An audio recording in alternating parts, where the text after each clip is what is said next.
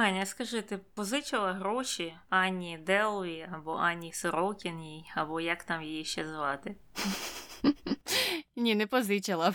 І так смішно, що я читала одну статтю, і там теж хтось задавався таким подібним питанням, чи позичили б вони їй гроші, і в кінці кінців вони вирішили, що вони б позичили їй ну максимум 40 доларів. А ти б не позичила навіть і такої суми, так? Ну, я просто знаю, що вона б не попросила 40 доларів, вона б попросила 40 тисяч. Ага, ага. Дійсно, вона така. І більше про цю людину ми поговоримо у сьогоднішньому випуску.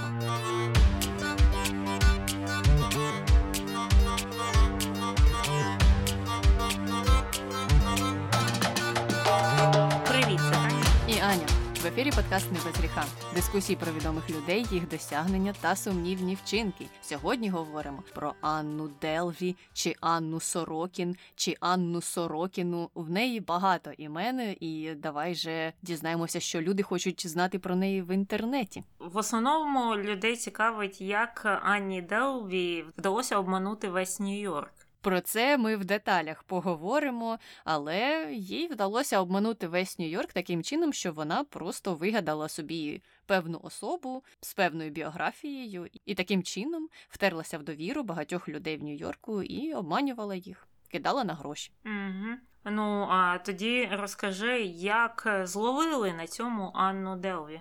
Теж одразу ж всі спойлери треба розказати. Не розкажу конкретно, як зловили, але її підманули, щоб зловити. Ось так вона сама попалася на гачок. Ну і останнє. Чи депортували вже Анну? Ні, не депортували, вона якраз бореться за те, щоб залишитися тут, тому що ну Нью-Йорк, це ж її мрія, і це ж е, пуп землі, і треба тільки тут залишатися і робити свої справи. А депортувати її хочуть в Німеччину, і як вона каже, Німеччина це гірше, ніж тюрма. Отак. Дуже добре. Ну тоді будемо починати е, з того, ким вона насправді є. Хоча це теж е, так під сумнівом, бо повної історії ніхто не має.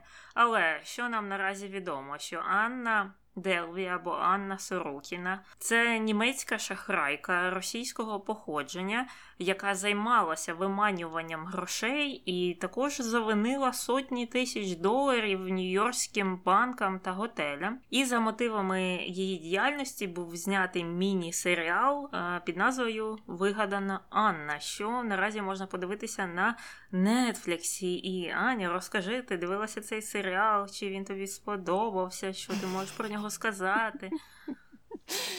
Ой, ти знаєш, я хотіла на кінець залишити такі детальні дискусії про цей серіал. Я так скажу, що акторська гра там дуже класна і вона мені сподобалася. Щодо сценарію, в мене є багато запитань. Я думаю, що я, мабуть, про них поговорю детальніше ближче до контроверсії або, можливо, навіть конспірологій. Його варто подивитися, тому що продукт цікавий, але тим, хто його дивитиметься, я б радила це робити, ну так, трохи підготувавшись, наприклад, почитавши статті про неї, можливо, якусь інформацію, таку нейтральну більше про її життя, послухати цей подкаст в кінці кінців. А потім вже дивитися, тому що все ж таки настрій серіалу хоче тебе дуже схилити на її сторону. І мені це не сподобалося. Чому не сподобалося, я думаю, ми обговоримо в контроверсіях. Угу, угу. Ну і ти не єдина в таких судженнях вже вийшло багато статей, які е, також критикують е, цей серіал з цієї ж причини. Але ми будемо починати з самого початку з біографії, якого Анна є походження, повне ім'я її Анна Вадимівна. Сорокіна, іноді вказують Володимирівна, але здається, її батька саме звати Вадимом. І вона народилася у 91-му році у Домодєдово, що є, звісно, передмістям Москви. Її батько працював далекобійником, а мати володіла невеличким магазином, і невідомо, що вони там продавали. А коли Анні виповнилося 16 років а за деякими джерелами сім, е, її сім'я переїхала до е, Німеччини, і вони оселилися там в маленькому містечку на заході Німеччини, яке називалося Ешвайлером. І там батько Анни продовжував займатися також е, цими перевезеннями і далі пішов на підвищення у цій транспортній компанії. А згодом він навіть е, відкрив свій власний бізнес е, і займався чи то кондиціонерами, чи то якимись там батареями. За словами Анни, він займався електроенергетикою, типу щось сонячних е, цих е, батарей, але. Достаменно, звісно, нічого не можна сказати, але начебто, начебто, щось у цій сфері. Ти щось про це знаєш більше? Я точно знаю, що він не був е, ніяким мафіозі, підпільним чи непідпільним, або олігархом, який втік з Росії, тому що існували навіть і такі теорії, але насправді він дійсно був представником середнього класу. Ну і вся родина була такою, і у нього був е, бізнес, який був пов'язаний із нагріванням та охолодженням будинків. А що там було? Чи то були альтернативні джерела енергії? Це дійсно невідомо. Ну і Анна ж мало розповідає про свою родину і багато вигадує. Тому важко було репортерам навіть дізнатися, що там і до чого. В кінці кінців вони. Взяли інтерв'ю у батька, але він про себе мало розказував. Він тільки казав, що у них з донькою такі холодні стосунки, і вони якраз зіпсувалися після того, як Анна переїхала до США. Ну але в Ейшвайлері Анна відвідувала приватну школу для дівчат, і тоді однокласники її описували як тиху дівчину, яка погано володіла німецькою мовою. І цікаво, що однокласники, які пам'ятали її ще в Росії, описували її як е, відмінницю, яка мала хист до іноземних мов, дуже класно розмовляла і англійською, і німецькою, і французькою, і взагалі була дівчиною з купою інтересів і з великими амбіціями. Але ось бачиш, німецькі однокласники якось трохи по-іншому це все розповідали, і, можливо, з цим пов'язане те, що Анна зараз не хоче повертатися до Німеччини, тому що там вона успіху не досягла. І після того, як вона закінчила навчання в Німеччині, вона вже поїхала в Лондон, там вступила у центральний коледж мистецтва та дизайну імені святого Мартіна, але вона там недовго провчилася. Після цього вона поїхала до Парижу і там влаштувалася на стажування в журнал, який називався Purple. Там вона пропрацювала деякий час і потім вмовила керівництво своє відправити її до Нью-Йорка, знову ж таки закінчувати стажування там. І вже в Нью-Йорку вона і залишилася. І там вона вирішила собі взяти прізвище Делві. Спочатку вона розповідала, що це дівоче прізвище її матері, але насправді це не було дівоче прізвище її матері. Ну і потім вона вже казала, що я ніколи нікому такого не розповідала. Вона взагалі багато чого, що відомо про неї в інтерв'ю, так бере назад, нібито, і каже, що я насправді цього нікому не казала, не зрозуміла, звідки ви взяли цю інформацію. Тобто, таким чином, нібито вона це все спростовує, але звідки ж ця інформація взялася, і вона ж себе так називала.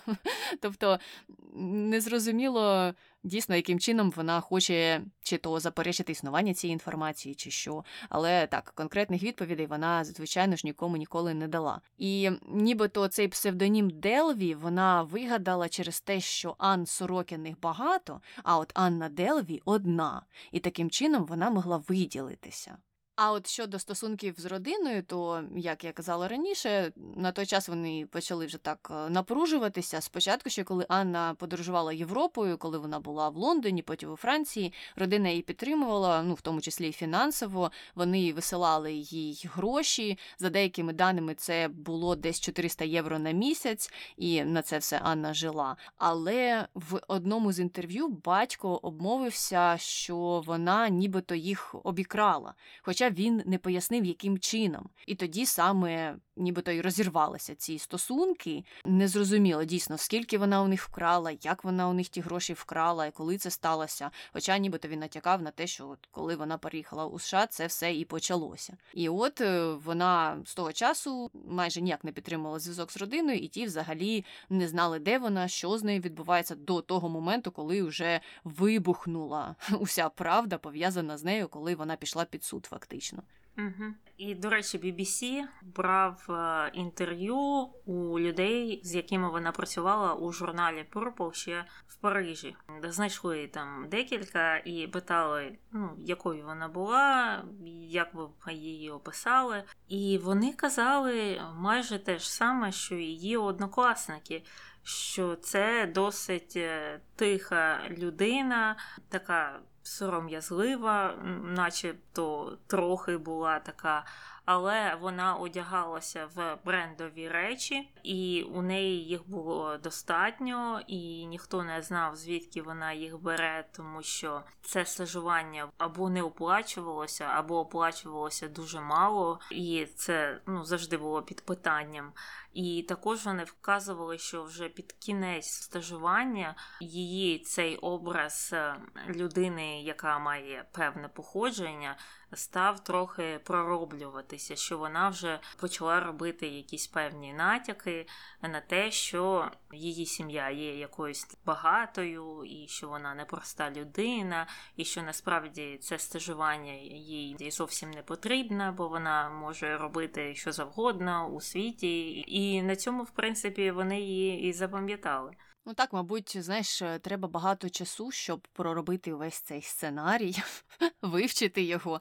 Тому вона не хотіла просто відволікатися на інших людей і тому видавалася їм такою тихою і ні в чому не зацікавленою. А насправді у неї був мегаплан, який треба було дуже добре продумати. І якраз зараз ми переходимо до контроверсій. Е, дійсно, у цій біографії мало досягнень, мабуть, тільки з досягнень те, що вона стала стажеркою в журналі Purple. це все. А далі вже йдуть контроверсії, які, звичайно ж, пов'язані з її фінансовими маніпуляціями і з тим, що якраз і зробило її от такою горевідомою людиною на весь світ або ледь не на весь світ. Починаємо якраз е, з її переїзду до Нью-Йорку. Це сталося у 2013 році приблизно. Теж усі ці дані і історія про Анну немає конкретних дат, тому що вона за одними джерелами то приїздила до Нью-Йорку, то виїжджала кудись за кордон, поверталася. Ну, коротше кажучи, до певного часу вона так то з'являлася на публіці, то зникала. Але е, вона почала з того, що працювала деякий час стажеркою у журналі Purple і паралельно тоді ж почала знайомитися з нью-йоркською елітою, представниками так званих вищих класів, і видавала вона тоді їм себе за заможню німецьку спадкоємицю. Хоча, знову ж таки, в інтерв'ю вона потім уже це все спростовувала і розповідала, що я взагалі нічого нікому конкретно не казала, скільки у мене грошей я їм не казала, і це нікого не цікавить, і просто нібито її поведінка і її така харизма підкорила усіх цих людей. Але насправді те, що говориться з іншої сторони, людьми, які її знали і які чули від неї усі ці легенди, це дійсно історії про те, що вона розповідала, що вона німецька спадкоємиця. Хоча деталей, звичайно ж, вона не розказувала, тому що це все повинно було бути покрите такою таємницею. І от через короткий час вона звільнилася з журналу Purple і почала розвивати ідею створення такого елітного клубу для заможніх людей в центрі Нью-Йорку. І цей елітний клуб мав би війти до фонду Анни Делві. А фонд Анни Делві був пов'язаний із мистецтвом, із просуванням мистецтва. І клуб цей був би одним із таких місць яких би в майбутньому вона відкрила цілу купу, і він мав відкритися у історичній будівлі, яка знаходиться на п'ятій авеню. Ну а тим, хто знає Нью-Йорк, відомо, що п'ята авеню це те місце, де будівлі ну дуже дорогі. І, по-друге, там важко знайти щось, що здається в оренду. Так от, е, це був шестиповерховий будинок, і там мали б знаходитися художні студії, галерея художня і також зони для відпочинку. І оренда цієї будівлі мала обійтися Анні, ну або тому, хто хотів би її орендувати приблизно в 20 мільйонів доларів. Ну і звичайно ж, в неї їх насправді не було, незважаючи на те, що вона там розповідала своїм знайомим у тій нью-йоркській еліті. Але через те, що вона почала з того, якраз що обманювала людей, а саме представників вищого класу. Вона була націлена на них, розповідала їм усі ці історії, розповідала їм про свій величезний план, про те, як вона зайнята цими мріями, про те, який хочеться відкрити цю галерею. Вона налагоджувала контакти. Тобто вона починала з того, що знайомилася якимось чином з однією людиною, і це ще почалося під час стажування в Purple, тому що вона за допомогою стажування в цьому журналі мала доступ до різних тижнів мод, наприклад, до Нью-Йоркського тижню моди, і там, нібито, вона з самого початку почала знайомитися з усіма е, цими представниками так званого вищого класу. І от е, вона розширювала, розширювала свою соціальну мережу, розповідала людям про свою мрію, паралельно закидала таку вудочку про те, що вона непроста дівчина. Люди розповідали там своїм іншим знайомим про неї. І таким чином вона виходила на потрібні контакти. І от коли вже почала вимальовуватися ця її мрія про фонд Анни Делві, серед її знайомих були відомі архітектори, різні художники, бізнесмени, які її підтримували. І нібито в неї протягом певного часу були навіть якісь покровителі, у яких вона могла там переночувати, прожити пару днів. Вони від неї нічого не вимагали, тому що вони ну просто хотіли з нею спілкуватися, вірили у її оцю велику мету, у її організацію і знову ж таки знайомили зі своїми іншими. Знайомими, відповідно. От так людина налагоджувала контакти. А, Слухай, у мене тут е, питання. Якщо ми допустимо, що вона дійсно була б е, багачкою, так е, заможною людиною якогось там аристократичного походження, і у неї б дійсно були ті там 20 мільйонів або 60, або скільки завгодно, і вона б е, ну, запустила цей проєкт, відкрився б цей фонд Анни Делві, запрацював би цей клуб. Як ти думаєш, цей би бізнес, цей би проєкт процвітав? Чи виправдалися б внески в цей проект, чи відбила б вона гроші витрачені на нього? Тому що ну, з якої сторони я йду?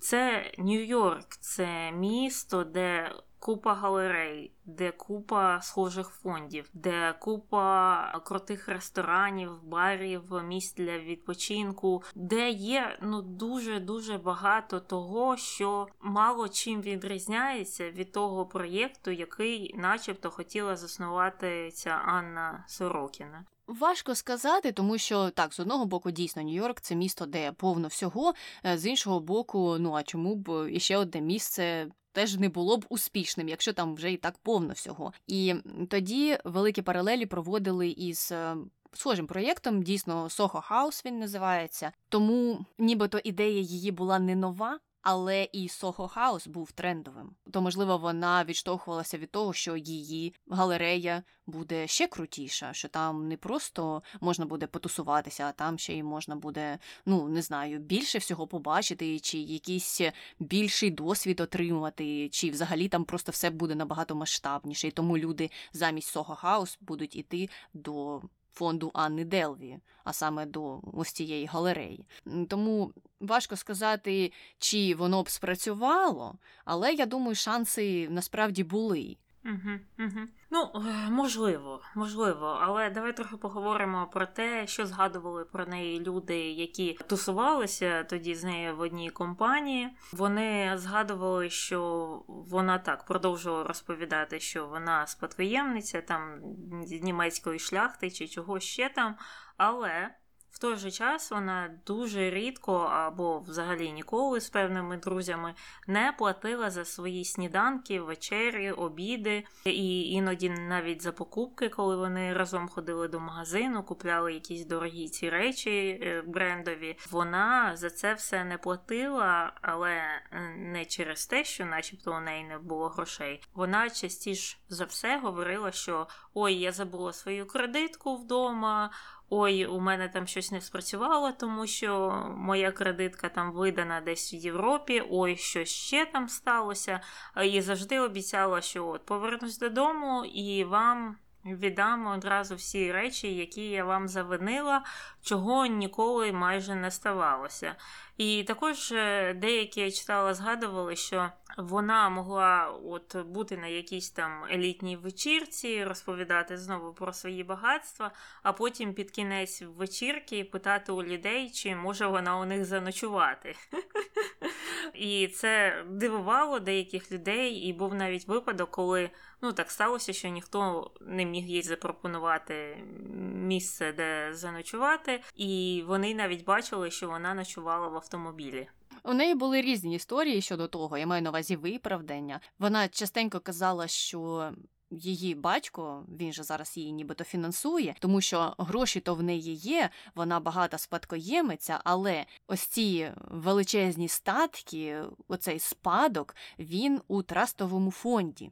А трастовий фонд зараз їй недоступний. І щодо доступу до нього були теж різні теорії. За одними даними, батько на неї розізлився перевів гроші в той трастовий фонд і закрив. Доступ до нього і невідомо коли відкриє. За іншими знову ж таки її розповідями, ті гроші мали би їй е, стати доступними у певному віці. Тобто це був такий трастовий фонд, який був започаткований, коли вона народилася, і ось е, коли їй виповниться, ну не знаю, там 25 чи 30 років, цей трастовий фонд їй відкриють. І тому, поки вона чекала цієї події, вона мала покладатися б на фінансування з боку родини.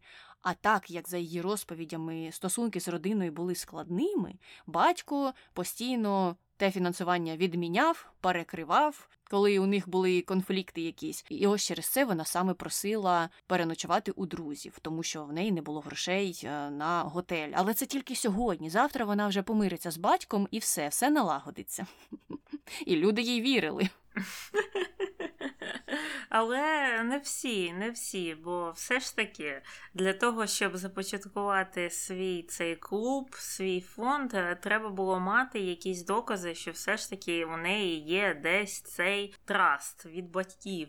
І для того, щоб е, це довести, вона займалася підробкою документів. І одним з таких е, ключових документів була якраз довідка з швейцарського банку про те, що у неї десь там в банку лежить 60 мільйонів доларів, але вони ж у цьому трасті, і вона не має до нього доступу з певних причин. І тут Аня вже назвала декілька з них, кожен раз вони там змінювалися. І за допомогою цієї фіктивної довідки, а також впливовим знайомством, вона вийшла на зв'язок з декількома кредиторами, і одним з них був Citibank де вона прагнула взяти кредит в 22 мільйони для оренди якраз тієї будівлі на п'ятій авеню. Але там вони подивилися на це все і відмовили їй, так як вони не змогли підтвердити наявності того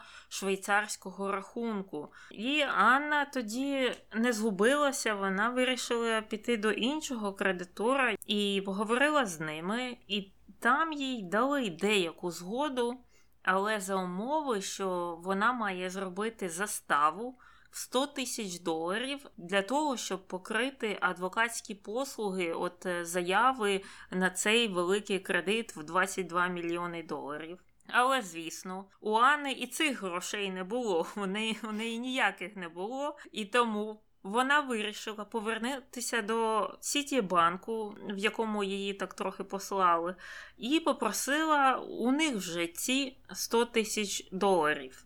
І обіцяла, що дайте мені таку маленьку суму для мене, і я вам її одразу поверну. От батько мені перешле, і завтра у вас будуть назад ці гроші. І також для того, щоб підтвердити це все, вона їм надала контактну інформацію, а саме імейл її, начебто, фінансового якогось представника з Німеччини, і навіть дала їм якесь е, фіктивне ім'я, і їх це задовольнило. Сіті в кінці кінців надав їй оцю от кредитну лінію в 100 тисяч доларів, і з цими грошами вона повернулася назад до Forest Investment, і ті вже почали так більш детально розглядати її документи, проводили додаткові перевірки, і в той момент у них почали з'являтися деякі підозри. І з того, що їх найбільше бантежило, це те, що вони намагалися якось зустрітися з оцими її фінансовими менеджерами з Німеччини чи з Швейцарії, але це ніяк їм не вдавалося. У Анни завжди з'являлася якась там е, причина, чому вони не можуть там з ними піти на контакт. І друга причина, що викликала у них підозру, це те, що вона всюди заявляла, що вона німецького походження, а потім вони побачили, що в паспорті написано, що вона народилася в Росії. Ну і Анна в кінці кінців побачила, що діло йде якось не в ту сторону, і вона вирішила забрати назад оцю от заяву на кредит. І так як е, цей Forest Investment ще не витратив всі ці 100 тисяч доларів, які е, Ані надав Citibank, їй повернули решту. І ця решта становила 55 тисяч доларів. І вона їх собі забрала на свій рахунок, але вирішила не покривати там свої кредити в Сітібанку або де-інде. Вона вирішила їх витратити на одежу, вечірки, там косметичні послуги, які коштували якісь там шалені гроші. І витратила вона 55 тисяч доларів за один місяць. Але от знаєш, що мене цікавить в усій тій історії? Що Сітібанк їй так легко видав 100 тисяч доларів. От Таню, піди завтра і у Сітібанку попроси 100 тисяч доларів. Вони тобі що скажуть? У мене схоже було питання, але трохи з іншої сторони. Вона є громадянкою Німеччини, і у неї була якась в певний момент е, щось типу туристичної візи, тому що розповідали, що вона мала кожні три місяці їздити назад е, до Німеччини, щоб поновлювати цю візу. А це означає, що вона туристична. І тут же в США все пов'язано з твоєю там кредитною історією, а вона в свою чергу підкріплена твоїм номером соціального страхування. І цей номер соціального страхування, по-перше, навіть якщо б він у неї був, що досить сумнівно, так як вона приїхала з туристичною візою, то він був би на інше ім'я він був би на ім'я Анни Сорокіної, а не Анни Делві, якою вона себе представляла. І от ці от пазли для мене не сходяться, тому що дійсно, як ти і сказала, ну, більшості людей важко отримати кредит, навіть коли вони мають всі там документи у себе на руках і мають непогану роботу і все інше, але отримати його не можуть. Так, в тому то й справа, що я можу допустити, що можливо їй цей номер соціального страхування видали тоді, коли вона проходила стажування в Purple, а потім вона вже змінила свій статус е, на туристичний. Ну тому що у туристичному статусі вона не могла проходити стажування. Тому можливо вона якось отримала цей номер. Але знову ж таки, як вона могла підробити чи зробити собі якусь кредитну історію справжню, це вже дійсно викликає питання. Багато багато тут таких таких е, цікавих моментів, які в реальному житті для багатьох людей ну не спрацьовують. Не може звичайна людина дійсно прийти і так сказати, давайте мені 100 тисяч, і всі їй радо їх видадуть. Ну, може. Ще до кризи, тієї, що сталося у 2008 році, таке прокотило б. Але і то тоді мені здається, воно прокотило б тільки серед певних людей. І я не думаю, що іноземці входили б до цієї категорії. Коротше кажучи, якось вона там всіх загіпнотизувала і переконала. А паралельно з тим, як вона провертала оцю одну величезну свою аферу, в кінці якої хотіла отримати десятки мільйонів доларів, і не зрозуміло, чи вона б їх витратила на свій фонд чи ні, як би там розгорнулися ті справи, ну тому що в кінці кінців це все провалилося. Вона нікуди не збиралася, вона паралельно місяцями жила в дорогих готелях, і номери в цих готелях коштували не менше 400 доларів за ніч. І от після певного часу заборгованості її становили більше ніж 30 тисяч доларів. І що вона робила? Спочатку, коли вона заселялася в готелі, то якимось чином знову ж таки підманювала людей, видаючи їм тільки частину своєї інформації, тому що коли ти заселяєшся в певні готелі, ти можеш дати дані картки, а сума з тебе знімається трошки пізніше. Тому, можливо, вона давала дані картки, які потім насправді, як виявлялося, були неправдивими, але готель вже її заселяв. І таким чином вона там вже проживала. Ті менеджери готелю за нею ганялися днями, казали: Ой, Анна, вибачте, у вас щось там з карткою. А вона їм розповідала історії про те, що це, мабуть, закордонна картка і щось у вас із системою, або ще щось. Тобто у неї було купа легенд щодо того, чому її картка може не спрацювати. Ну а тим часом вона проживала у цьому готелі, ніхто її не виганяв, тому що паралельно вона знову ж таки підтримувала цей образ якоїсь багатої людини людини з аристократичної сім'ї. Вона давала щедрі чайові працівникам готелю, і у них складалося таке враження, що ну можливо дійсно в неї не працюють картки. Ми ще почекаємо. Вона обов'язково нам, якщо не карткою заплатить, то перейшле гроші. І от е, паралельно з цим вона ж вирішувала питання щодо того, як же заплатити за ці готелі, і для погашення боргів. На певних етапах, не всюди, вона використовувала такий ем, метод, який тут називається check-kiting. А check-kiting – це коли ти відкриваєш рахунки в двох різних банках. І це ні в якому разі не інструкція для дій. Тут мені треба голосно і чітко сказати, що це незаконно і такого робити не можна. Але Анна це робила. Вона відкривала рахунки в двох банках, виписувала собі ж чек з одного банку, ішла в інший банк і там отримувала гроші за цей чек відповідно. А цікава деталь роботи американських банків полягає в тому, що коли ти кладеш гроші з чеку на свій рахунок, банк тобі нібито видає кредит, а потім проходить декілька днів, коли він перевіряє цей чек, дійсно перевіряє, чи він справжній.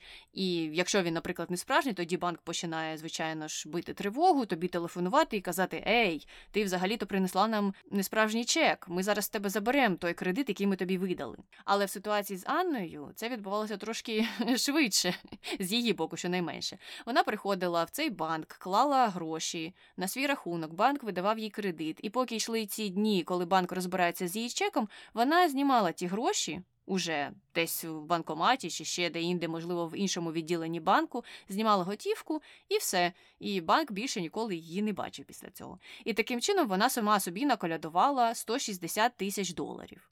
І за допомогою цих грошей вона в кінці кінців оплачувала деякі зі своїх рахунків у готелях. Так, ну і цікаво, що ж ця історія вона повторювалась не один раз. Тобто, це не тільки вона там в один момент вирішила виписати собі якийсь поганий чек, взяти ці гроші і на цьому закінчила. Ні, вона погасила ту заборгованість е, за перший готель, і після того вона не переїхала жити у мотель десь там під Нью-Йорком, де за ніч беруть 30 доларів. Ні, вона переїхала в інший елітний готель, десь в центрі Манхеттену, де вона провертала всю ту ж саму схему. А потім, коли її із того готелю виганяли, вона переїжджала в інший і знову повторювалось все те ж саме. І цікаво, що подібна схема у неї була і щодо ресторанів. Вона не тільки там часто полягалася на своїх друзів, іноді вона ходила в ресторани сама, вечеряла там, і вона ну, не їла в Макдональдсі, вона надавала перевагу досить таким елітним ресторанам, де їжа досить дорога. І Вона там вечеряла, і потім, не дочекавшись офіціанта, вона звідти тікала.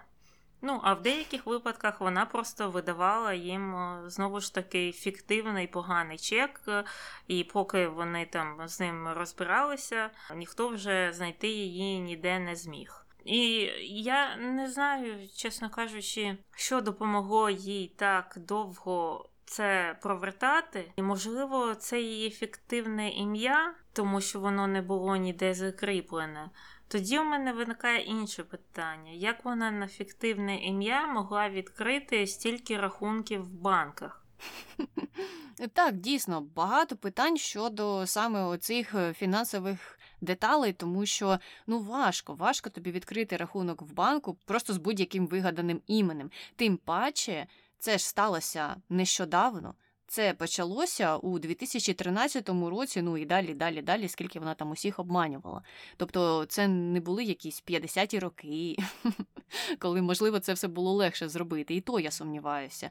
І от навіть з чеками ця історія. Ну, добре, ота махінація з check kiting. Це зрозуміло. Банки мають свою повільну систему перевірки тих чеків. Але в ресторанах, в магазинах, усюди, ну, де я знаю. Зараз просто так чек виписати дуже важко. В тебе або попросять купу іще документів, які підтверджують твою особу, щоб е, у того, хто тобі продає послуги, кому ти платиш чеком відповідно, були потім якісь дані, якщо щось піде не так. А у цій історії виходить, що вона просто виписувала чек, в неї ніхто нічого не просив, і вона зникала, поки вони розбиралися з тим, що там так чи не так. І ось е, це мені дійсно дивно. Можливо, знову ж таки в Нью-Йорку все відбувається по-іншому, можливо, це якийсь свій світ, але якби я оцінювала, ну так, е, зі сторони, то я б думала, що навпаки, в Нью-Йорку з тебе іще спросять в 10 разів більше, тому що, ну знаєш, це ж таке місце, де всі мають свої певні теми, певні ідеї, і хтось когось явно десь хоче підманути. Всі ж кажуть, що в Нью-Йорку будь готовий до того, що тебе можуть кинути. Ну, а тут виходить так, що всі такі щирі, такі відкриті, такі, не знаю, надіються на доброту людей, і Анна їх е, окручувала, обверчувала навколо пальця тільки так. Угу, угу. Ну і обкручувала вона не тільки готелі і банки, а також і авіакомпанії, якщо це можна так назвати. Значить, тут є в Америці компанія, яка називається Blade, і вона займається якраз перельотами на приватних літаках. Тобто у них є свій додаток, і це певному сенсі є убером для дуже заможних людей. Бо ну, звичні люди замовляють собі таксі, а заможні замовляють собі приватні літаки, які, як відомо, є дуже дуже дорогим задоволенням. І ось Анна була однією з них. Вона забронювала собі рейс до Небраски з Нью-Йорку, який мав би обійтися їй в 35 тисяч доларів але у неї знову ж тих грошей не було, тому вона підробила довідку про грошовий переказ. І ті погодилися такі, так, ну, якщо він вже йде до нас, то сідай, ми тебе туди підвеземо, підлетимо. І тільки згодом, через деякий час, ця махінація розкрилася. Вони дізналися, що гроші ніякі не прийшли до них. І керівництво компанії в кінці кінців звернулося до поліції. І тут цікавим е, також є те, що як вони пояснювали, чому вони, не дочекавшись її грошей, допустили її до польоту. Причина була в тому, що вона, начебто, знала когось з керівництва цієї компанії, і так як е, вона там тусила з ними, вони не мали ніяких підозр щодо неї. Вони були впевнені, що дійсно це просто у неї зараз там е, не спрацювала кредитна картка або щось таке. Вона казала. Так, так, бачиш, соціальні зв'язки працюють, і ще до того в неї ж е, була досить е, така стала схема дій, коли їй закидали те, що в неї не працюють картки, або ці перекази, може, не справжні, чи чомусь грошей не видно від того переказу, чи чек в неї не справжній. Вона не боялася, не лякалася, не тікала одразу ж. Вона йшла в наступ, і вона починала кричати і сперечатися, і казати, що це ті люди, які роблять ці закиди, їй некомпетентні. І хай вони підуть, перепровірять усе бо це їх проблема. Вона вислала ці гроші, ось підтвердження, бачите, є документ, а ви просто не можете розібратися зі своєю системою. Що і сталося у випадку з Блейд, ті вирішили, ну добре, вона знайома нашого начальника, може насправді щось не так з нашою системою, тому пустимо її гріха подалі, бо ще потім нам настукають по голові. Ну і в історіях з чеками теж часто люди потрапляли у цю пастку її. Вони просто просто не очікували, що зараз на них вивалиться така агресія, і потім бігли перевіряти і думали, що це вони щось не так зробили. Ну, бачиш, треба просто бути агресивним, грубим, не поважати людей, і тоді зможеш прожити солодким життям. Не знаю, скільки вона там це робила. Три-чотири роки, поки тебе не зловлять. Так, ну і мені здається, найцікавішою історією з цього всього є її поїздка до Марокко у 17-му році. І поїхала вона туди не одна. Вона взяла з собою свою начебто подругу, яку звати Рейчел Вільямс. А вона, до речі, працювала помічником редактора в журналі Vanity Fair. І в додаток до Рейчел там також був з ними відеограф та фотограф. І ця подорож, за словами Анни, мала бути all-inclusive в тому плані, що Анна за все платить. І там вони в Марокко, в Маракеші, зупинилися в елітному готелі, де ніч коштувала понад 7 тисяч доларів. Ну і звісно, це супер там е, якийсь е, досвід, 5 зірок, е, найкращі ресторани, найкраще все, приватний басейн. Ну, зрозуміло, за такі гроші. І приїхали вони, наче туди, з бізнес-метою, а саме створити промо-відео про фонд Анни Делві. І я, до речі, чула. Чула відривок з одного з промо аудіо чи відео цього фонду, і ну, він якийсь дивний. Вона про себе знову ж багато нічого не розповідає, тільки говорить, що вона якогось знатного походження, і що цей фонд це щось буде класне про мистецтво, про все все. Але я не знаю на кого б е, ці промо могли спрацювати. Ну і от найцікавіше з цього всього, що коли прийшов час для оплати цього рахунку, а він вже на момент їх від'їзду становив 62 е, тисячі доларів, знову ж виявилося, що у Анни не спрацювала картка.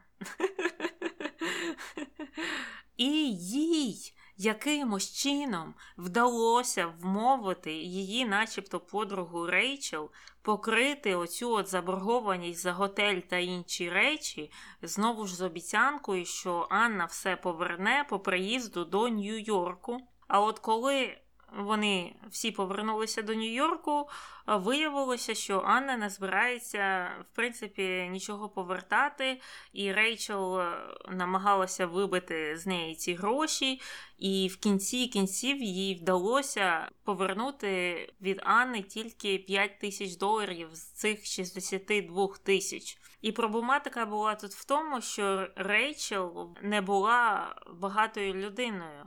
Вона заробляла в рік менше, ніж оця сума 62 тисячі доларів. І вийшло так, що ну, вона потрапила в таку скрутну ситуацію і не могла оплачувати свою оренду вже в Нью-Йорку. Але в кінці кінців, вже по завершенню всього всього, для неї це обернулося ем, нормально, тому що компанія її кредитна, від якої їй видали картку, це American Express, відмінила всі ці платежі з Марокко. І таким чином Рейчел вже не була винна нічого своїм кредиторам. Угу, угу. Ну а в кінці кінців е, оця вся сума 62 тисячі доларів першочергово в неї з'явилася на картці дуже неочікувано для самої Рейчел, тому що коли вона ще перебувала в Марокко, і коли почалася уся ця проблемна ситуація з тим, що в Анни нібито не спрацьовувала ніяка з карток, бо вона знову ж таки, нібито, за її словами, не сказала своєму банкові, що вона їде за кордон, і банк е, очікувано, начебто, заблокував її гроші. Бо таке трапляється, то Рейчел на прохання Анни зголосилася передати свою картку, щоб вона просто була в файловій системі готелю, нібито як е, забезпечення того, що у них немає ніяких шахрайських намірів, вони не хочуть підманути готель. І Анна Рейчел сказала, що коли вона виїжджатиме, а Анна виїжджала пізніше, ніж Рейчел, тобто Рейчел на пару днів раніше вернулася додому. Так от, коли Анна мала виїжджати з готелю, вона запевнила Рейчел, що заплатить за все. Тобто картка Рейчел потрібна була просто нібито, щоб забезпечити їх позитивну репутацію. І от коли вже Рейчел приїхала додому і побачила, що Анна не заплатила ні за що, а в неї висить оця сума величезна, тоді в неї дійсно почалася паніка. Так, е, дуже неприємна ситуація. Хоча, незважаючи на те, що в кінці кінців, як ти сказала, Рейчел, ці платежі відмінили, її репутація потім теж сильно постраждала. Саме через те, як публіка сприйняла цю історію, і ми до цього повернемося, коли дійдемо до кримінальної справи стосовно Анни. А ми вже близько, тому що. Нью-Йоркська поліція якраз в той час уже займалася розслідуванням справи Анни, і це розслідування стосувалося багатьох історій. Багато з них були пов'язані з тим, що готелі скаржилися на неї. Ще був ресторан, який поскаржився теж. Там вона не заплатила, по-моєму, десь близько 200 доларів. Ну і можливо, з одного боку може видатися смішним, те, що ой, там готелі на десятки тисяч попадали, а тут якийсь ресторан теж прибіг і сказав, ага, вона і нам не заплатила. Але все ж таки не заплатила, і вони мали право подати на неї до суду. І поліція її шукала, Анна дуже вміла зрозуміло, тікала від них.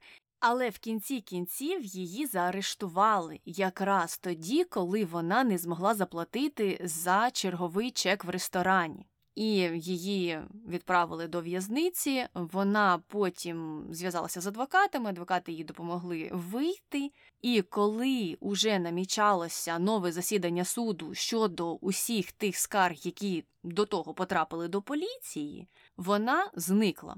А зникла вона в Лос-Анджелес. І там вона влаштувалася у реабілітаційний центр не працювати, а проживати. І це вона зробила для того, щоб е, уникнути депортації, тому що, як ми вже раніше згадували, вона була на туристичній візі, а людям, які перебувають в реабілітаційному центрі, нібито можна уникнути депортації, тому що вони ж на лікуванні, і це означає, що вони можуть залишитися в країні надовше, ніж е, з самого початку хотіли, бо це щось неочікуване, що з ними сталося, і е, тому закон більш поблажливий до таких людей. І от Анна про це дізналася, швиденько побігла в реабілітаційний центр і там сиділа протягом деякого часу. Рейчел же. Про це дізналася. А так як вона ніяк не могла вибити з Анни гроші, вона місяцями з нею спілкувалася, просила в неї спочатку. Анна відповідала, що так, так, завтра я тобі все перешлю, і, звичайно ж, нічого не прислала, крім тих п'яти тисяч, які вона їй скинула на PayPal. І Речел вирішила в певний момент е, підійти з іншого боку. Вона почала спілкуватися з Анною у більш мирному тоні і казати, що добре, добре. Ти не переживай, все окей, давай забудемо про всі наші проблеми, просто зустрінемося, поспілкуємося. Анна погодилася. Рейчел е, домовилася, що вони зустрінуться десь там у Лос-Анджелесі, в якомусь ресторані. Анна туди прийшла і там її пов'язала поліція. Її доправили до Манхеттену і вже тоді висунули ряд звинувачень. Два з них були у замаху на крадіжку в особливих розмірах першого ступеня. Це стосувалося саме отих е, мільйонних кредитів, які вона хотіла отримати на свою нібито фундацію. Ще були звинувачення у крадіжках менших ступенів. До них також додавалися звинувачення за те, як вона обманювала готелі, і звинувачення з боку Рейчел е, за ту поїздку до Марокко.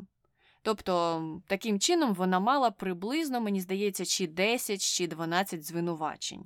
І найбільше з них стосувалося саме отого 22 мільйонного кредиту, який вона хотіла отримати від Fortress. І у 2018 році почалася судова справа, Прокурори спочатку запропонували їй угоду, і Анна могла отримати від 3 до 9 років у в'язниці, але вона цю пропозицію відкинула, тому що вона вважала себе невинуватою. Вона не вважала себе шахрайкою, і навіть коли вона вже вийшла з в'язниці, вона теж казала, що вона нічого такого поганого не зробила. І в кінці кінці вона пішла під суд, і у травні 2019 року той суд завершився. Це був суд присяжних, звичайно ж, і вони визнали Анну винною у 8 з 10 звинувачень. Її виправдали за спробу позики у Сіті банку і також за те шахрайство в Марокко. Тобто історія з Рейчел Вільямс в кінці кінців не закінчилася перемогою для Рейчел. Покарання Анни становило від 4 до 12 років у в'язниці. Ще до того всього додавався штраф у 24 тисячі доларів і виплата боргів е, усім, кому вона завинила. Там загалом це все складало приблизно 200 тисяч доларів. І ці заборгованості, до речі, вона успішно виплатила. А виплатила вона за рахунок того, що передала права про цю історію на створення серіалу, який якраз нещодавно вийшов на Нетфліксі. Тому, коли ми всі його дивимося, ми заробляємо гроші для Анни у якійсь мірі. Вона їх, звичайно, вже отримала і вже пороздавала усім тим, кому вона завинила. Але так, Нетфлікс долучився до оплати цих боргів. Угу, Ну так е, ще ж трохи залишилося для неї. Їй Netflix заплатив 320 тисяч е, доларів. Е, так, більшість з них пішла на борги, потім 75 тисяч вона залишила собі на свого адвоката з яким вона працює для того, щоб уникнути депортації. І ще трошки там десь 20-25 тисяч е, залишилося для неї, для її там стилістів і кого вона там ще наймає у себе в е, імміграційній тюрмі. Е, так, так, ну в кінці кінців, бачу, вийшла з плюсом. І коли, до речі, її питали про те, чи вона ну так постраждала від цього, чи її історія погубила її, то вона сказала, що ні, ні, я не можу сказати, що мої нібито злочини, як ви це називаєте, я ні в коєму разі це так не називаю. Мені завдали якоїсь шкоди. Навпаки, бачите, я вийшла в плюсі. Але мене у всій цій історії цікавить е, саме пункт. Який пов'язаний з Рейчел. Виходить так, що тим звинуваченням не повірили присяжні, і вони сказали, що, вибач, Рейчел сама винна. То що ти про це думаєш, Таню? Ну, я так зрозуміла, що їх ідея полягала в тому, що вона сама погодилася надати цю кредитну картку, і це не те, що там Анна вкрала у неї цю кредитку і записала під цю кредитку їх усіх е, в готель, і потім у Рейчел виявилася ця заборгованість 62 тисячі доларів. Вони тиснули на те, що це було таке довільне волонтерське рішення, тобто вона могла б і не давати цю кредитку. Отак, от моя позиція, звісно, полягає в тому, що її обманули. що... Анна була в цьому винна, вона знала, на що йшла, вона з самого початку знала, що у неї нема грошей щоб е, виплатити ці борги ні готелю, або в результаті Рейчел нікому у неї не вистачало грошей, щоб виплачувати свої борги. Так що мені позиція присяжних е, не зовсім зрозуміла. Але я ще хочу запропонувати третю сторону. Я от про це думала, і мене е, знаєш, що здивувало? От ти, Рейчел, працюєш на звичній офісній роботі, яка платить тобі менше ніж 62 тисячі доларів на рік в Нью-Йорку. А це досить ну, мала зарплатня для Нью-Йорка, бо там все дуже дорого. І ти знайомишся з такою людиною, як Анна, яка, начебто, з грошима такого знатного походження. І вона тобі каже: Давай поїдемо кудись, я все оплачу, все за мій рахунок, ти не маєш е, ні за що переживати. Ну і у мене питання, чи це правильне рішення їздити в такі поїздки, покладатися на інших людей, якщо ти знаєш, що це тобі не по кишені. В будь-якому випадку це не твій стиль життя. Так, звісно, це класно побувати у марокканському готелі за 7 тисяч доларів на ніч, але ти не в тому статусі, щоб їздити в такі поїздки. І ну, у мене б, е, власне, це б викликало якусь підозру. Якщо б якась дівчина або якийсь хлопець, який знатної сім'ї, тут не звідки б вирішив мені запропонувати їхати кудись-кудись за шалені гроші відпочивати, і начебто для мене це безкоштовно. Ну, я б себе відчувала досить ніяково, тому що ну, я собі такий відпочинок особисто не можу дозволити, і я б не хотіла, щоб я. Була чимось винна тим людям, які, начебто, запрошують мене на цей відпочинок. Угу, угу. Ну і мені здається, що саме з тієї позиції виступав захист Анни, стосовно цього пункту звинувачення. Вони якраз і казали, що ага, Рейчел, ти звикла до всього готового, ти сама могла б заплатити за цю поїздку? Ні. Тобто ти знала з самого початку, що ти їдеш е, ну, таким альфонсом собі у ту подорож. І тобто ти хотіла насправді нажитися на Ані. Так, так, вона тобі це запропонувала, але ж ти і не відмовилася. Ти хотіла нею скористатися. Вони на це тисли, а потім вони ще натисли на те, що в кінці кінців Рейчел про це написала і статтю Vanity Fair, яка розлетілася, стала популярною, ну і її, відповідно, зробила популярною, і книгу. І на книзі вона заробила. І адвокат Анни у багатьох інтерв'ю, і я не пам'ятаю, чи він це казав у своїй промові у суді, але в інтерв'ю я це точно читала. Він казав, що насправді зустріч з Анною і той випадок у Марокко для Рейчел став не травматичним, а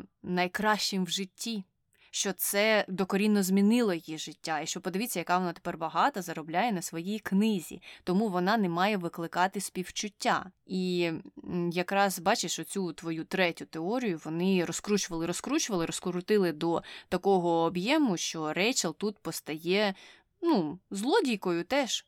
Але я теж не знаю, як до цього ставитися. Я розумію, що людина скористалася ситуацією, вона написала про це книгу. Хоча з іншого боку, не всі б люди могли зорієнтуватися і так зробити.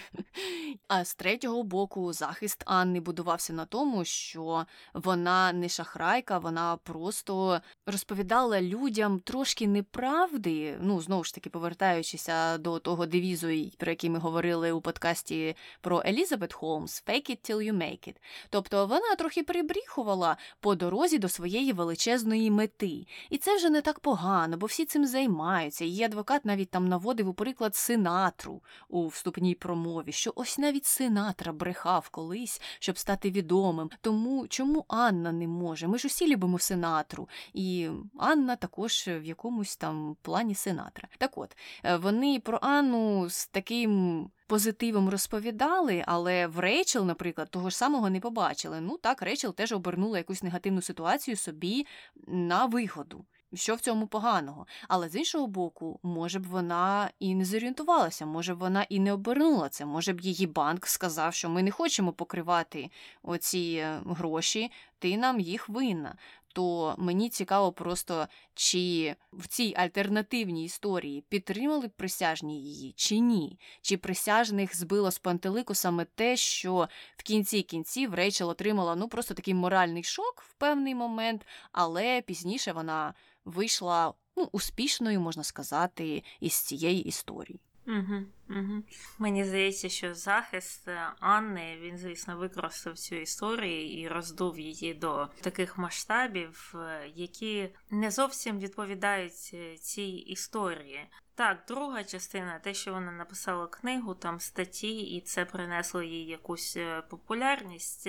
Так, але питання, чи вибрала цей шлях е, Рейчел, якщо б вона тоді, з самого початку, коли сідала у літак е, до Марокко, знала, що відбудеться далі. Я в цьому сумніваюся. Ну, так, так, я з цим погоджуюся, але бачиш, що нью-йоркських присяжних це все не вразило. Вони як почули про гроші і про заробіток, то сказали все до побачення, ти тут не жертва. І, до речі, Рейчел згадувала, що коли вона вперше пішла писати заяву в поліцію. Вона спочатку не знала, куди взагалі звертатися, пішла просто у відділок поліції, то з неї там теж посміялися і сказали: Боже, ти злітала в Марокко і тепер скаржишся на щось. Ну, відкрий GoFundMe page і буде тобі щастя, тобі там люди зберуть всі твої 62 тисячі доларів. Дивись на себе, ти ж така гарна, в тебе все буде добре.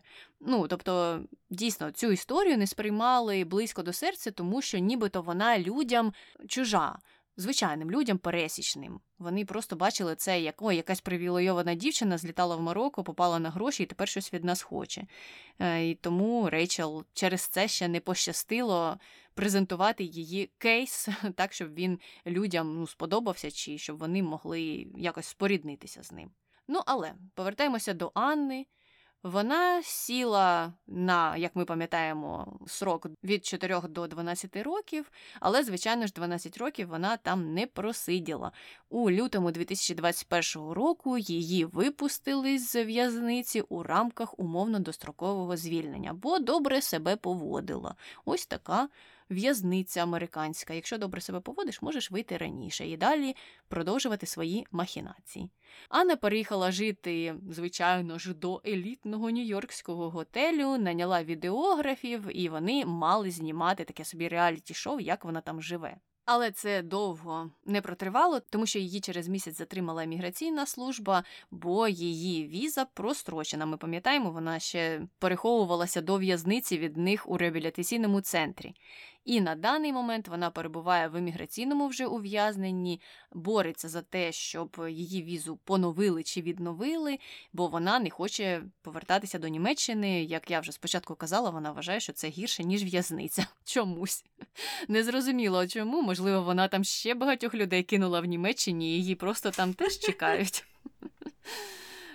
Ну і от е, Наприкінці цієї історії повертаємося до того, що вона на даний момент закінчилася тим, що вийшов е, серіал на Нетфліксі, який наробив просто купу шуму, поки що в американському інтернеті. Не знаю, як швидко цей серіал і його популярність дійде до наших глядачів. Але так, я його подивилася, і я вже спочатку сказала, що у мене трохи такі змішані почуття щодо цього серіалу, тому що як і в ньому, так і в багатьох статтях я, на жаль, на мою думку, бачу таку глорифікацію образу Анни Делві що люди захоплюються нею. Хоч потім вони кажуть, що ми не хочемо, ми не хочемо цього робити, ми не хочемо нею захоплюватися, але це якось саме собою стається. І я, чесно кажучи, прочитавши історію її, прочитавши її багаточисельне інтерв'ю, а особливо подивившись, як вона їх дає, як вона спілкується, не розумію цього захоплення. Я ще може б зрозуміла, якби це були такі просто пересічні люди, які одним вухом десь там щось про неї почули і просто замріялися. Ну, знаєш, як дехто, наприклад, мріє про життя, як в Дональда Трампа, і каже, що Боже, він же такий успішний бізнесмен, от мені б так, він щось знає, чого я не знаю. Так само я можу провести паралелі із Анною, що дехто може казати, ой, вона така впевнена в собі, от мені цього не вистачає, от якби я була б такою, то я б теж там гори звернула. Але те, що нею захоплює захоплюються журналісти, які з нею працювали, які брали в неї інтерв'ю, спілкувалися протягом довгого часу. Ну, це мені не зрозуміло, тому що мені здається, варто лише подивитися одне відео. Вирізку з її інтерв'ю чи повне інтерв'ю, як е, тебе просто верне від цієї особи, від її грубощів, від того, як вона спілкується з людьми, як вона їх зневажає. І ну я не знаю, як можна за це людину поважати, не кажучи вже про всі її махінації. Угу, угу. Ну, є певний дисонанс між тим, як її зобразили в цьому серіалі. Знову ж, е, більш з такої позитивної сторони, я би сказала, в порівнянні з реальними інтерв'ю Анни, причому будь-якими тими, які були до в'язниці, під час її перебування в в'язниці. І от навіть ті, коли вона відсиділа, а вона відсиділа майже 4 роки, тому що вона сиділа ще до того, як її засудили. Ну і там же в цих інтерв'ю там немає ніякого натяку про те, що вона жаліє про скоєне. Вона, в принципі, прямо говорить про те, що якщо б е, я там повернулася на 5 або 10 років тому, я би повторила все, що я зробила, тому що те, що я робила, це є правильним і так роблять всі. Просто мене якось там нечесно засудили, просто я попалася, а насправді весь світ так працює, весь Нью-Йорк так працює, і взагалі я не знаю, чого ви до мене причепилися. Ну і крім цього, самих висловів, які вона проговорює. Як ти казала, інтонація, ця, оця от зневага до всього, до всього навколо, навіть до тих самих журналістів, які беруть у неї інтерв'ю, вона навіть їх зневажає. Оце таке хамство. Ну я просто не розумію, як це може когось приваблювати. І я ще більше не розумію, як люди не можуть поставити себе на місце людей, яких вона обманювала. Одне діло так, можливо, у людей немає жалості там до банків чи до якихось інших е, багатіїв нью-йоркських цієї еліти. Ну що там їм? Вони там витратили зайві 200 доларів або 2000 доларів. Вони від цього там не постраждають. Добре.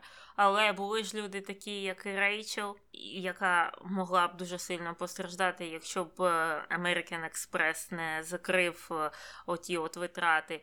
І були ж люди, наприклад, як працівники того марокканського готелю, яких звільнили за те, що вони не взяли інформацію про картки, фінансову інформацію з тих людей з самого початку, які зупинялися в цьому готелі. Ну а саме компанію цієї Анни Делві чи Сорокіної. Тобто були звичайні люди, які заробляють невеликі гроші, які від неї постраждали. І багато з людей могли б бути в такій самій ситуації. І до того ж, мені здається, що всі люди знають хоча б одну людину, яка є маніпулятивною. Так, вона, можливо, там не займається так шахрайством з таким розмахом, як Анна Делві, але вони так потроху-потроху маніпулюють у повсякденному житті людьми. І мало хто таких людей любить. І всі люди або більшість людей розуміє, як це жахливо, те, що вони роблять. І цей випадок мало чим відрізняється від тих інших маніпулятивних людей, які ну, зустрічаються нам по життю. Просто тут масштаби дещо більші. Так, я погоджуюся, і для мене залишається загадкою, як е, всі ці люди підпали під чари Анни Делві чи Сорокіної. Якщо у вас є відповідь на це питання, обов'язково нам про це пишіть.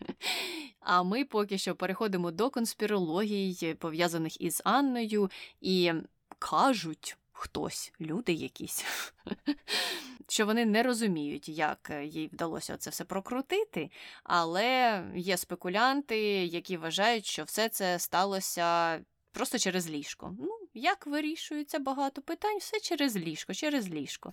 І що ти, Таню, на це скажеш? Ти в це віриш? Я думаю, це не обов'язково. Можливо, можливо, з кимось це було, ми ж не знаємо, тобто про це можна тільки спекулювати. Але спостерігаючи за тим, як вона окручує журналістів, там продюсерів і всіх інших, і ми забули згадати, що вона зараз сидить у депортаційній тюрмі, і мало того, що співпрацює з Netflix, так вона ще розробляє свій власний подкаст і своє реаліті шоу.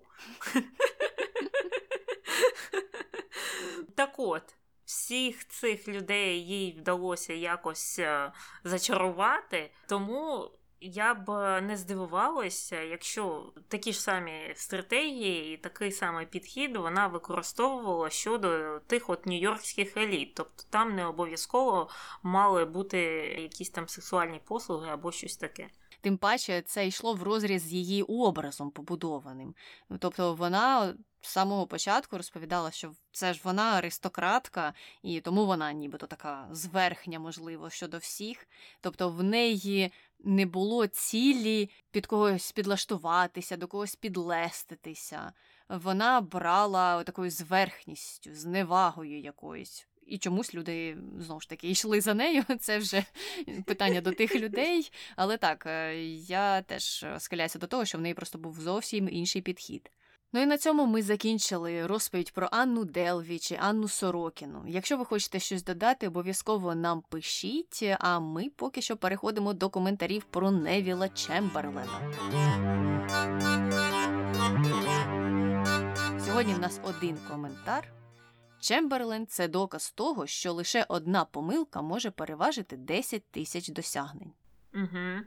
Дійсно, і от дивись, з 50-х років намагаються люди відбілити його репутацію, якось по-іншому подивитися на історію, і ну дійсно існує різні думки щодо того, правильна чи неправильна була його політика.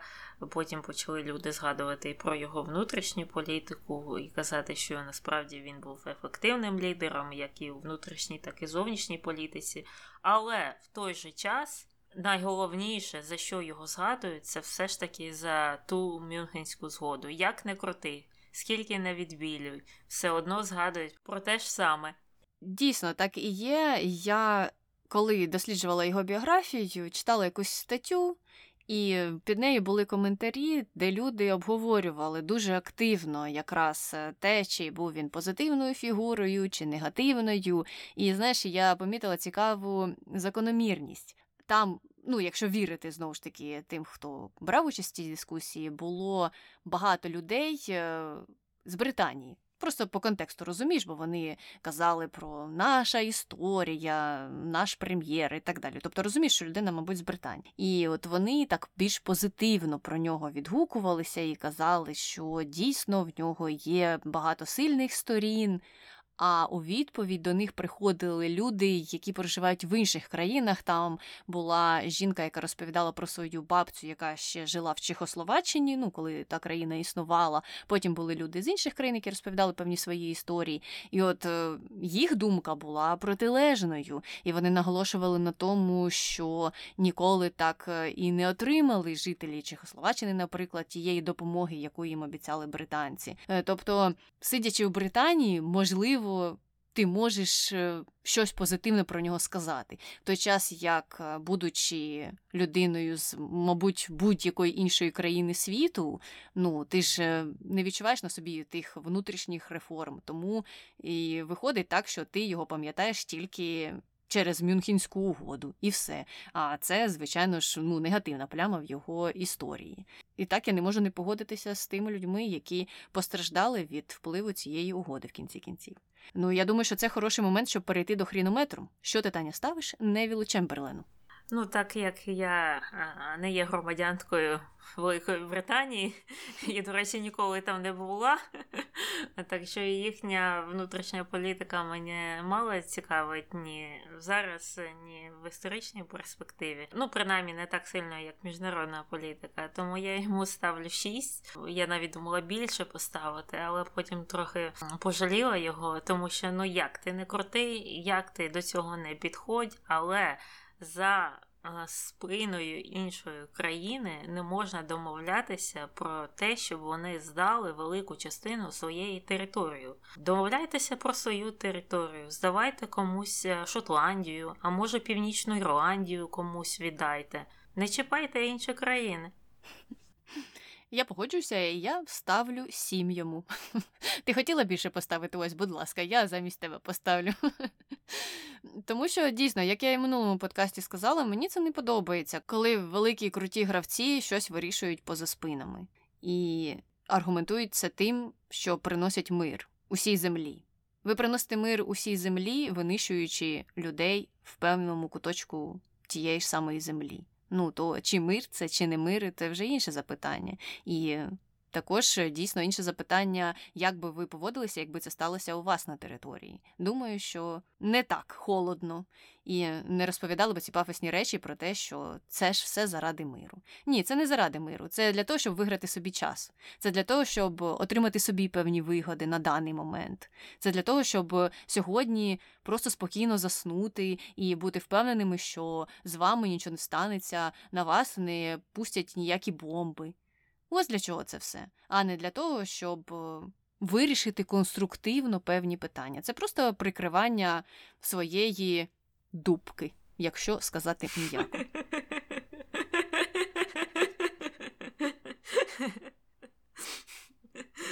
І на цьому чудовому моменті ми можемо закінчувати цей випуск. Обов'язково нам напишіть, що ви думаєте про Анну і про Чемберлена, або про інших людей, яких ми згадуємо у наших подкастах. Пишіть нам коментарі. Це можна зробити на YouTube, це можна зробити електронною поштою подкаст nbg.gmail.com і залишайте також відгуки на Apple подкастах. Сам це робиться досить просто. І на цьому все здається. З вами була Таня. І Аня, почуємося. Бувай! Я все це говорила весь цей час. Окей. Тому що цей. Я чула, що щось тихо, але я собі говорила і говорила. Як, як, як у мене ще встиг обновитися телефон. Коли ти пропала? Самого початку, як вона це робила? Щось там, коли вона з кредитками, як вона заселялася.